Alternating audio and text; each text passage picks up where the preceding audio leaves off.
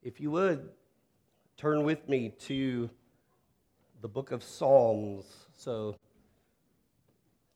you can almost just open your Bible right in the middle, and you should be either in the Psalms or pretty close to them. And we're going to we're going to be at Psalm 120 and 121 this morning. But as you're turning there, I wanted to ask you how many of you have a road trip playlist of songs?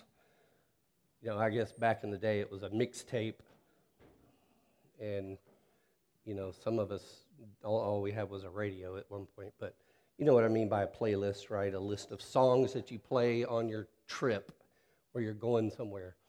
Well, I have two particular playlists that I like to use. Um, one is what I call my, and this is just cheesy me, my country jams collection.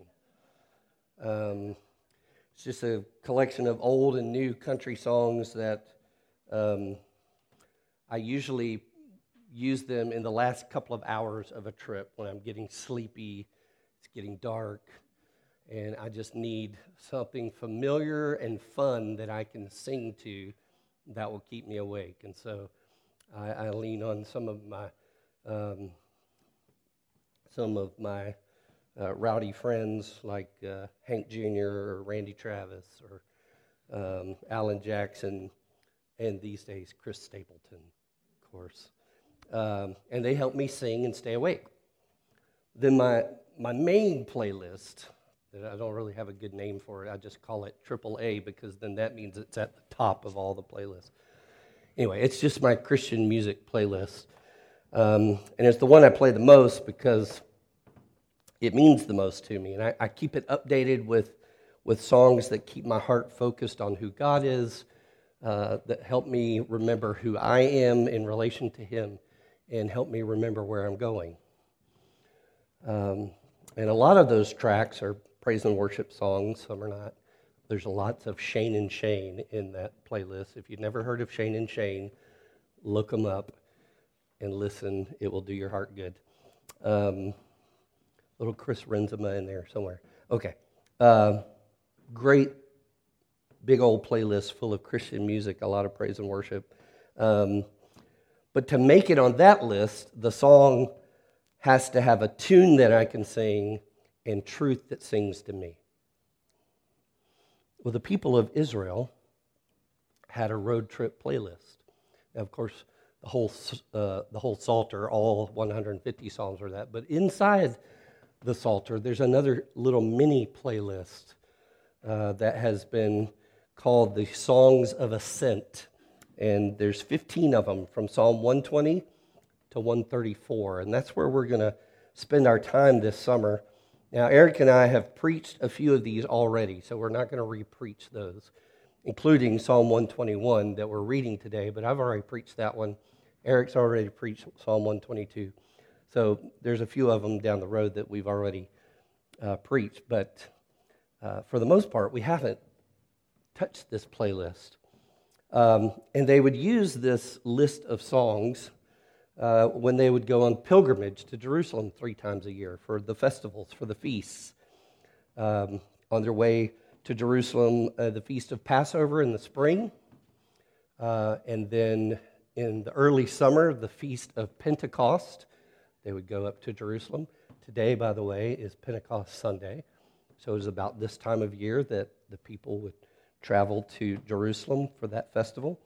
And then in autumn, they would travel to Jerusalem for the Feast of Tabernacles, also kind of a harvest festival. And since Jerusalem was settled on the highest topographical point of Israel, um, and since the Temple Mount was the highest point in Jerusalem, they always talked about going up to Jerusalem. It didn't matter whether you were coming from the north or the south or the west or the east, you were always going up to Jerusalem. And that's why they call these songs of ascent, going up songs, I guess you could call it. Uh, they were always ascending to Jerusalem, but particularly ascending to the presence of God. That was the idea of ascent in the Old Testament. And so at some point, these 15 songs were collected together to be a playlist for pilgrim people so that they could sing them on their journey with and to God.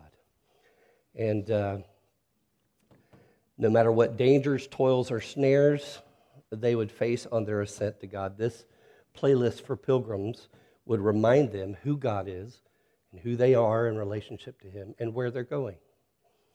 And so that's what we're going to do this summer because it's my sense that many of us, including me, especially me, and, perhaps we as a congregation, uh, need some encouragement. the encouragement that these songs offer us in our journey with and to God. Uh, it's been a rough road for many of us these last few years. And we need to remember who God is and who we are and where we're going. And so uh, that's what I'm asking God to do for us this summer as we uh, look at these songs of ascent. It's interesting that these first three songs, 120, 121, and 122, are, are sort of a microcosm of the whole collection. Because Psalm 122, which Eric has already preached, and we're not going to go over it again, uh, but we started, it was part of our call to worship this morning. Psalm 122 kind of tells us what the destination is. We're going up to the temple. We're going to Jerusalem. We're going to the presence of God. Psalm 120 is sort of the uh, starting line where the starting pistol is fired and we, we start the journey. And then Psalm 121 uh, talks about a promise that God makes to those who travel, uh, who are ascending to his, prom- uh, to his presence. And so, really, this whole collection of songs is uh, a bunch of promises uh, that we need to remember as we're on this journey together. So let's get going, shall we? Would you stand with me? And let's hear the word of the God who loves you. The word of the God who loves you where you are, but loves you too much to leave you where you are. Psalm 120, a song of ascents. In my distress, I called to the Lord and he answered me. Oh, here, let's do this. I forgot. This is what I want to do. I'm going to read the odd numbered verses and we're all going to read the even numbered verses, okay? So we'll do a little antiphonal response. Okay, a song of ascents. In my distress, I called to the Lord and he answered me. Deliver me, O Lord, from lying lips, from a deceitful tongue.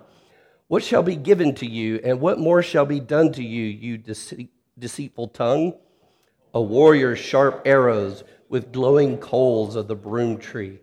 Woe to me that I sojourn in Meshech, that I dwell among the tents of Kedar. Too long have I found my dwelling among those who hate peace. I am for peace, but when I speak, they are for war. Hold on. You're even numbers, I'm odd numbers. So, uh, Psalm 121, a song of ascents. I lift up my eyes to the hills. From where does my help come? My help comes from the Lord who made heaven and earth. He will not let your foot be moved. He who keeps you will not slumber. Behold, he who keeps Israel will neither slumber nor sleep. The Lord is your keeper. The Lord is your shade on your right hand. The sun shall not strike you by day nor the moon by night. The Lord will keep you from all evil. He will keep your life. The Lord will keep your going out and your coming in from this time forth and forevermore. This is the word of the Lord. Thanks be to God. Please be seated and let me pray for us. Father, thank you for your word. Thank you for these psalms that you have preserved for your people that your people over 2,500 years ago uh, prayed and sang and, and pored over together. Um, and that now we, we, your people here at Mountain Fellowship on Signal Mountain, we can do the same. Would you help us today and this summer uh, to be strengthened for the journey by your word, we ask in Jesus' name. Amen. So, how many of you have ever shimmied your way through what they call the Fat Man Squeeze at Rock City? Uh huh. Now, if you ain't from around here, down there at Rock, City on Lookout Mountain, I'm looking at you, Brian. Um, you heard of Rock City? Yes, sir. Have you seen a million barns with See Rock City painted on the side of it? Okay. Well, over there at Rock City, there's this little path that they take you through where you can look at all the little, whatever they are, the gnomes and whatever little critters are out there. Uh, and you go through this path, but there's this one part called Fat Man Squeeze. And it's where these two giant rocks come together, and it's very, very narrow. And, you know, some of us have to squeeze our way through there. And, and it's a little narrow, and it's a little, it's a little squeezy. I'm just telling you. Um, so you should try it sometime. Everybody needs to try Fat Man Squeeze, right? Now, there is, it, there is a way around it if you want to get around it. But, so if, if you've experienced Fat Man Squeeze, then you, you can understand a little bit about what our psalm writer is talking about here this morning. Because he felt like he was literally between a rock and a hard place. He says in verse 1 In my distress, I called to the Lord. And that word distress means a narrow, a narrow place. Uh, it, it really means between a rock and a hard place. It's just this narrow, tight spot. And he was feeling squeezed in by hard things on all sides. And he felt stuck. He felt stuck in a hard place. So I wonder what was squeezing this psalm writer? What pressures was he feeling? What made him feel like he was stuck? Well, two things, I think. And, and here's what I'm going to do we're going to spend a little more time in Psalm 120. I'm not going to spend a ton of time in 121 because I've already preached it. And, and then we're going to we're going to go to Jesus, okay? So that's the plan. And I don't intend to spend a whole lot of time with this this morning. I, I just want to get right to the point. He was squeezed between questions about reality and questions about relationships. Let me explain what I mean. Questions about reality. He says in verses 2 to 4, he talks about all these lying lips and deceitful tongues. Everything, everybody around him is lying. He lives in a land of lies. And he, he's saying, I struggle to know what's real anymore. I don't know who to believe. I'm not sure what's true anymore. And I'm stuck here in this fat man squeeze of lies and deception. That was written over 2,500 years ago, and it sounds like he could have written it for our, our time and our culture yesterday. Because this is a great description of one of the things that we feel stuck about and squeezed and pressured about in our day have you felt lied to lately? We're getting lied to all the time. Advertisers and social media influencers are lying to us about what the good life is and how to get it. Um, they're lying to us about the fact that they say you can decide who you are. Entertainers are lying to us, offering us a shallow escape from all these pressures we feel. Politicians and political parties are lying to us, saying that they are the way to have power and control that you, you don't feel like you have. Religions and churches are lying, some of them, saying God will help you feel good if you just do good. And, you know, some so called Christian churches teach that as well. Just do good and you'll feel good. And God, that's what God's there to do, is to help you do good and feel good. And we've got churches today who are lying about their own pursuit of power and money and trying to cover up the ways that they've pursued those things. It's just lie after lie after lie after lie. And we're not even talking about the way we lie to ourselves and lie to one another. Are you tired of being lied to yet? The psalmist was weary of lies? Are you beginning to wonder if there's anyone you can believe? Are you beginning to wonder if there's anything true? Could you really know what's real? Who's lying to me? Who's not? Do you feel stuck in the lies that you're being told today? So, on the one hand, he was pressed against the rock of questions about reality, and now on the other hand, he's pressed against the hard place of relationships, questions about relationships. Look, verses 5 through 7, he says, Woe to me. that's, that's, that's a cry of despair. Uh, I live in Meshech and Kedar. Meshech was way, way over, probably uh, southern, what we would know as southern Russia today, and Kedar was on the southeastern border of uh, Israel. But both of those places were uh, places of desolation and, and no peace, and they were far, far away from Jerusalem, from the temple, from the presence of God. Woe to me, I've got to live out here with these people. Too long I've been dwelling among those who hate peace. I'm for peace, and they're for war. I'm weary of the anger. I'm weary of the fighting.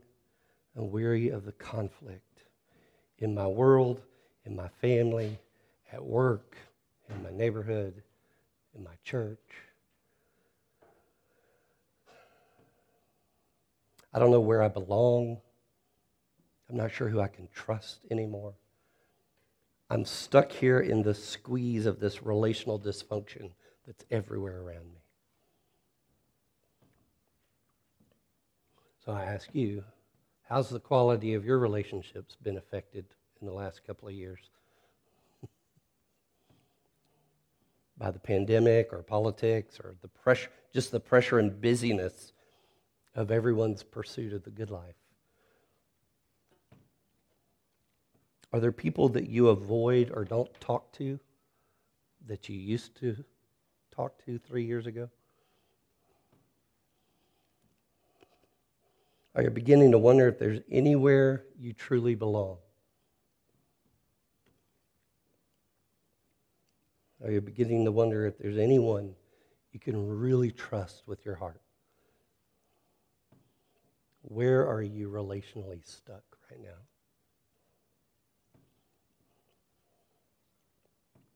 This man was stuck between questions about reality and frustrations with relationships. How about you?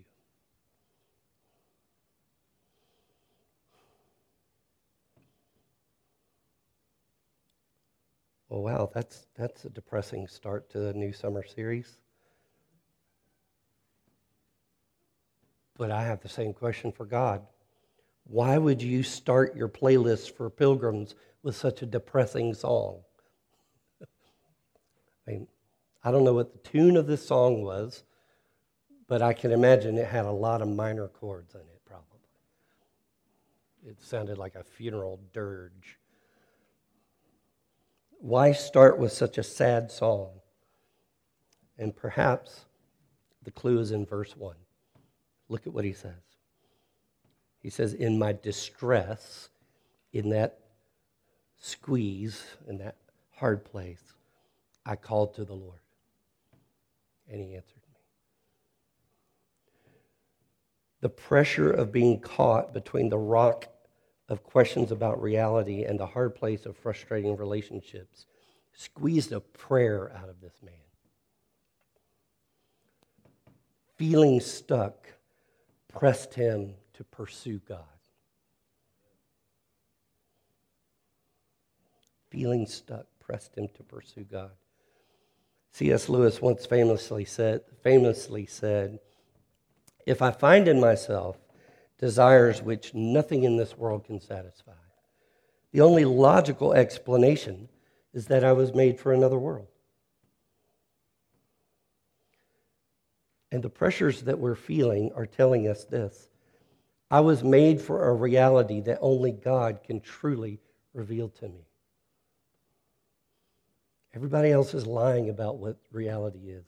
Only God can reveal to me truly the reality for which I was made. The pressures we're feeling are also telling us this I was made for a kind of relationship that I can only ultimately trust God to provide for me. And so here's what I want us to hear this morning the journey to where God wants you to be starts with dissatisfaction with where you are.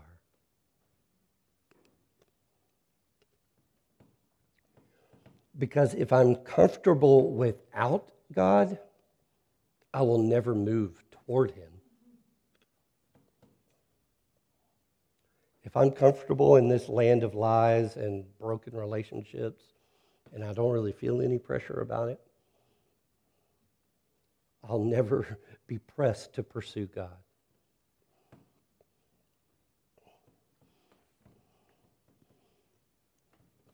So, you all know the the map at the mall that has the red dot that says you are here, right?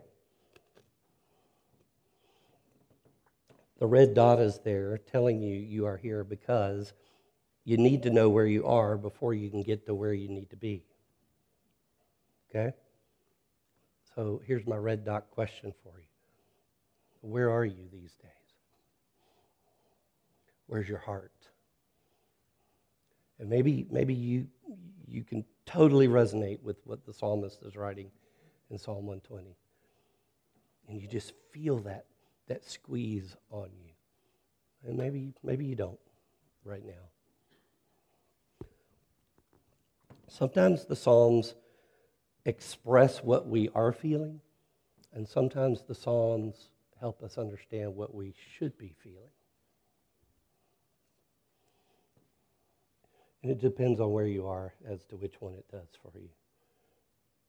But where, what's your red dot? Where are you?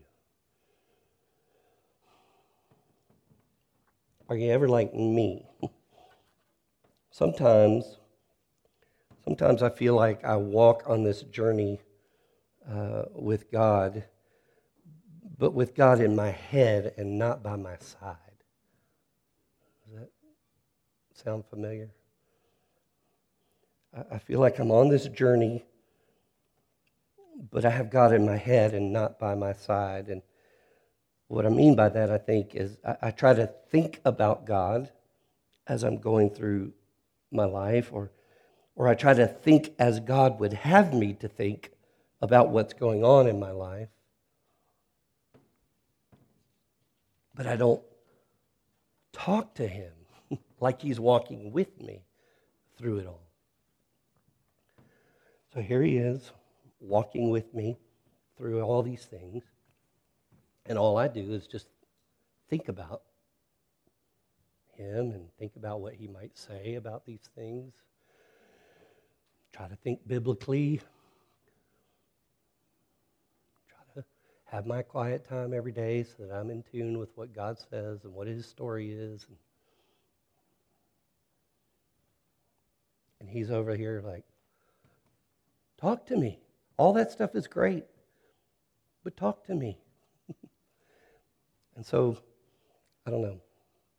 Sometimes um, I just I don't let the pressure I feel about what's going on in my world uh, press me to pray, press me to talk to Him, which is what prayer is.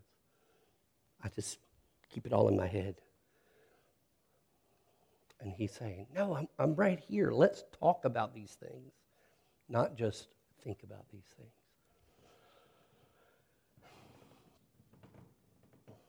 If you have your Bible, turn with me to Genesis chapter 5.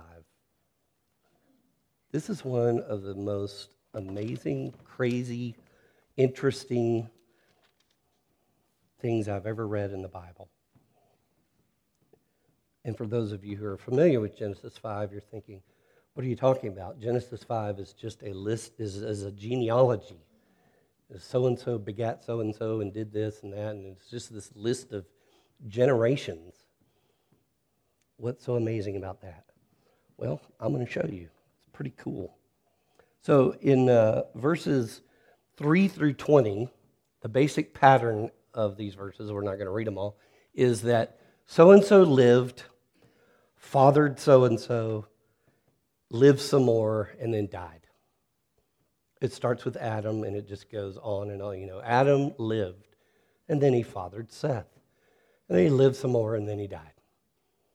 Seth lived and he fathered his kid and he lived some more and then he died. And it just goes on and on and on like that. And you're thinking, oh boy, this is riveting. Um, but then it gets to verse, what is it, 21. And look, it talks about Enoch, and something different happens. When Enoch had lived 65 years, he fathered Methuselah. Enoch walked with God after he fathered Methuselah 300 years and had other sons and daughters. Thus, all the days of Enoch were 365 years. Enoch walked with God, and he was not, for God took him. So the pattern is broken. It's no longer, it didn't say Enoch lived, he fathered some kids, and he lived some more, and he died. So, no, Enoch lived, and he walked with God. He fathered some kids, but he walked with God, and then he went missing because God took him. Have you ever read that before? That's so cool. And I think he's trying to tell us something. He, the Holy Spirit, God, is trying to say, you can just walk through life like everybody else does, or you can walk with me. What do you want?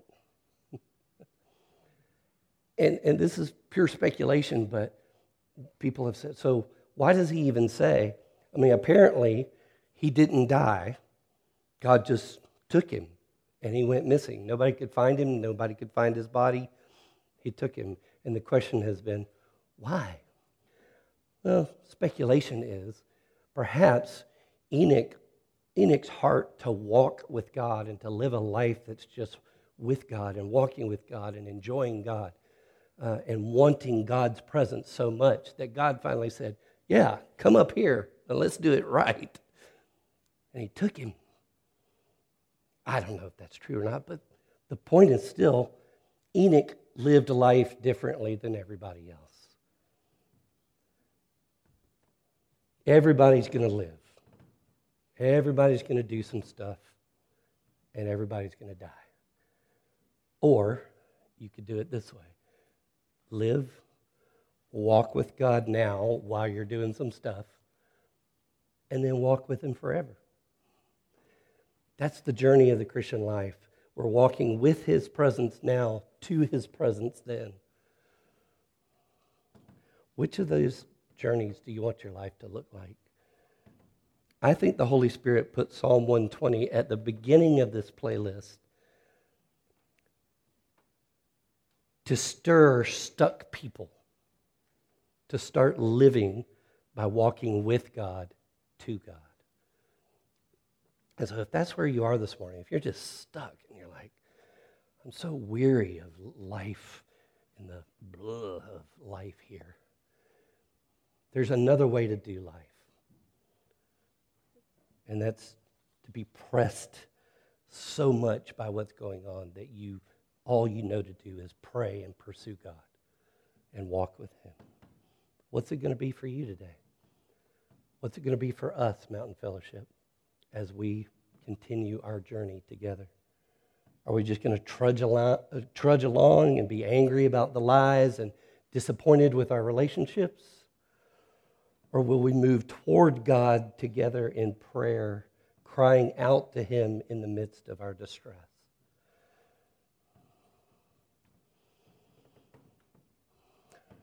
Did you notice in verse 1 that he said, In my distress I called to the Lord and he answered me?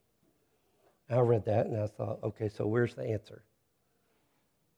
I didn't see an answer in Psalm 120, except maybe the verse where he says that the liars are going to be pierced with arrows and burned up.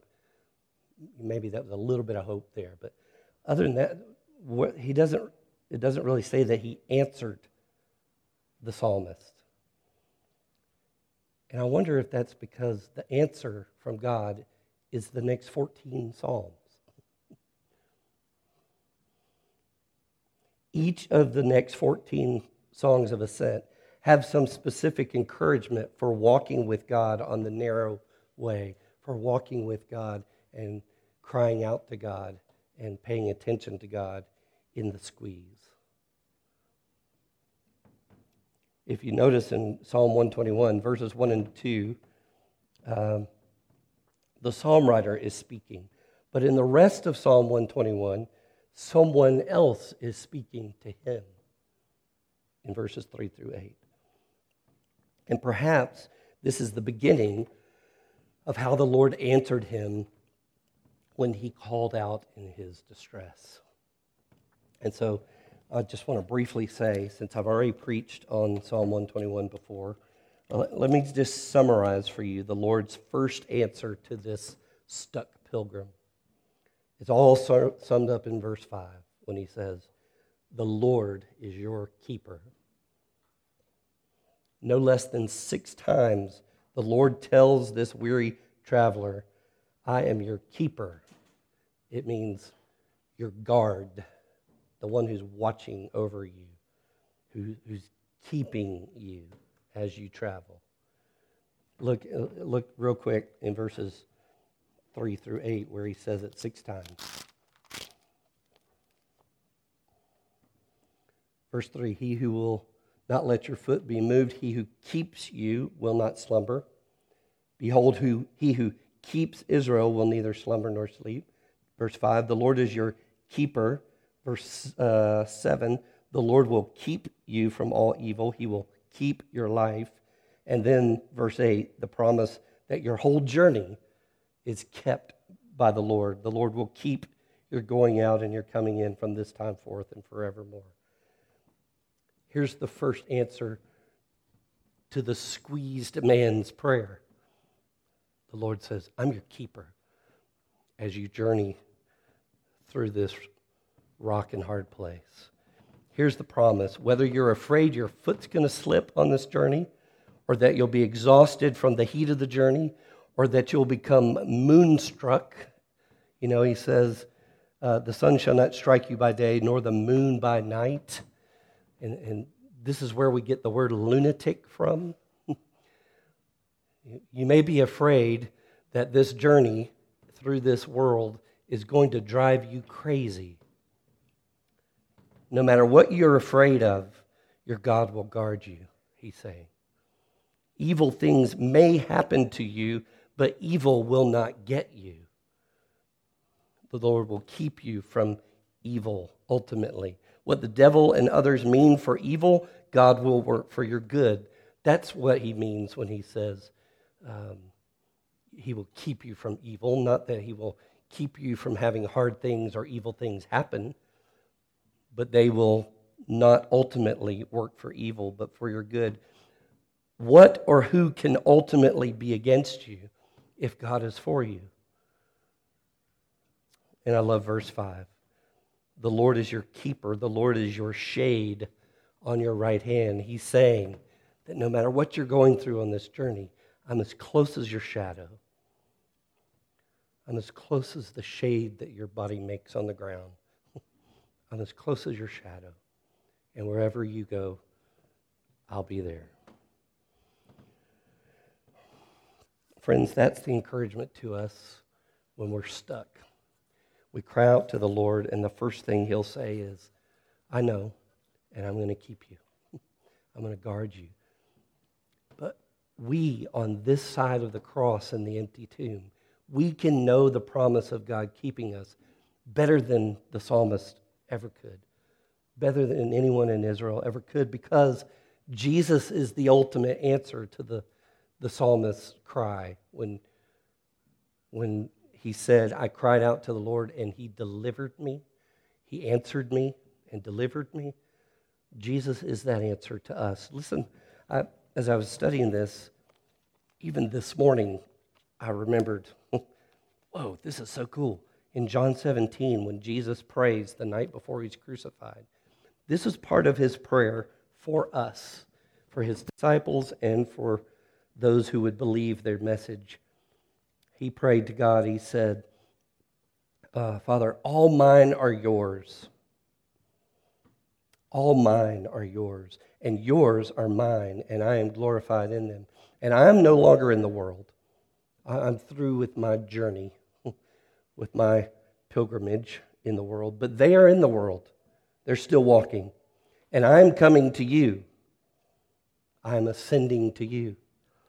Holy Father, keep them in your name. Keep them, which you have given me, that they may be one even as we are one. While I was with them, I kept them in your name, which you have given me. I have guarded them, and not one of them has been lost except Judas, who was destined to be lost. He goes on and says, I do not ask that you take them out of the world, but that you keep them from the evil one. These are the very promises of Psalm 121. Jesus is the one who fulfills them. Our Father keeps us. Jesus keeps us and will keep us from evil. He guards us. And he continues to pray this same prayer for us even now.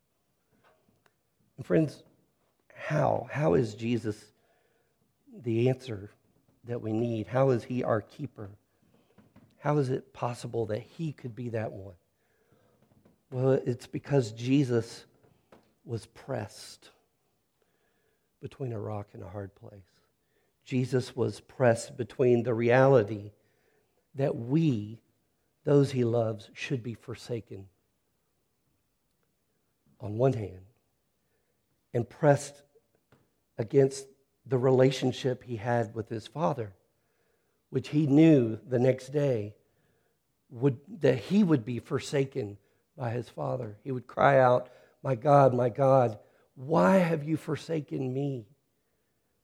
And so that night in the Garden of Gethsemane, Jesus was pressed between his love for sinners who should be forsaken and his love for his Father who would forsake him for the sake of them.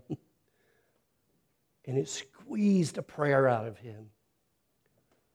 It squeezed love and compassion in a prayer that said, Father, if there's any other way to accomplish this, please do, but, but not my will. And it squeezed a prayer out of him on the cross when in anguish he cried in our place, My God, my God, why have you forsaken me. And he did all that so that you and I would never, ever, ever know what it means to be forsaken by the Father. And we can know that in the middle of our squeezed lives. We can cry out to the one who has promised he would guard us and keep us in Christ Jesus. Father, would you help us to remember this as we continue on our journey with you? Um, even as we as a church, as a congregation, continue our journey as a family. Um, we're, we're coming up on 11 years of life together as a family at Mountain Fellowship. And the journey has had some serious ups and downs and some serious hard rocks and hard places. And yet, you have been faithful to walk with us, to keep us, to guard us. Would you help us um, when we're feeling the pinch to pursue you, to walk with you, to cry out to you, and to talk with you while we walk? Would you help us to do that, we ask, in Jesus' name? Amen.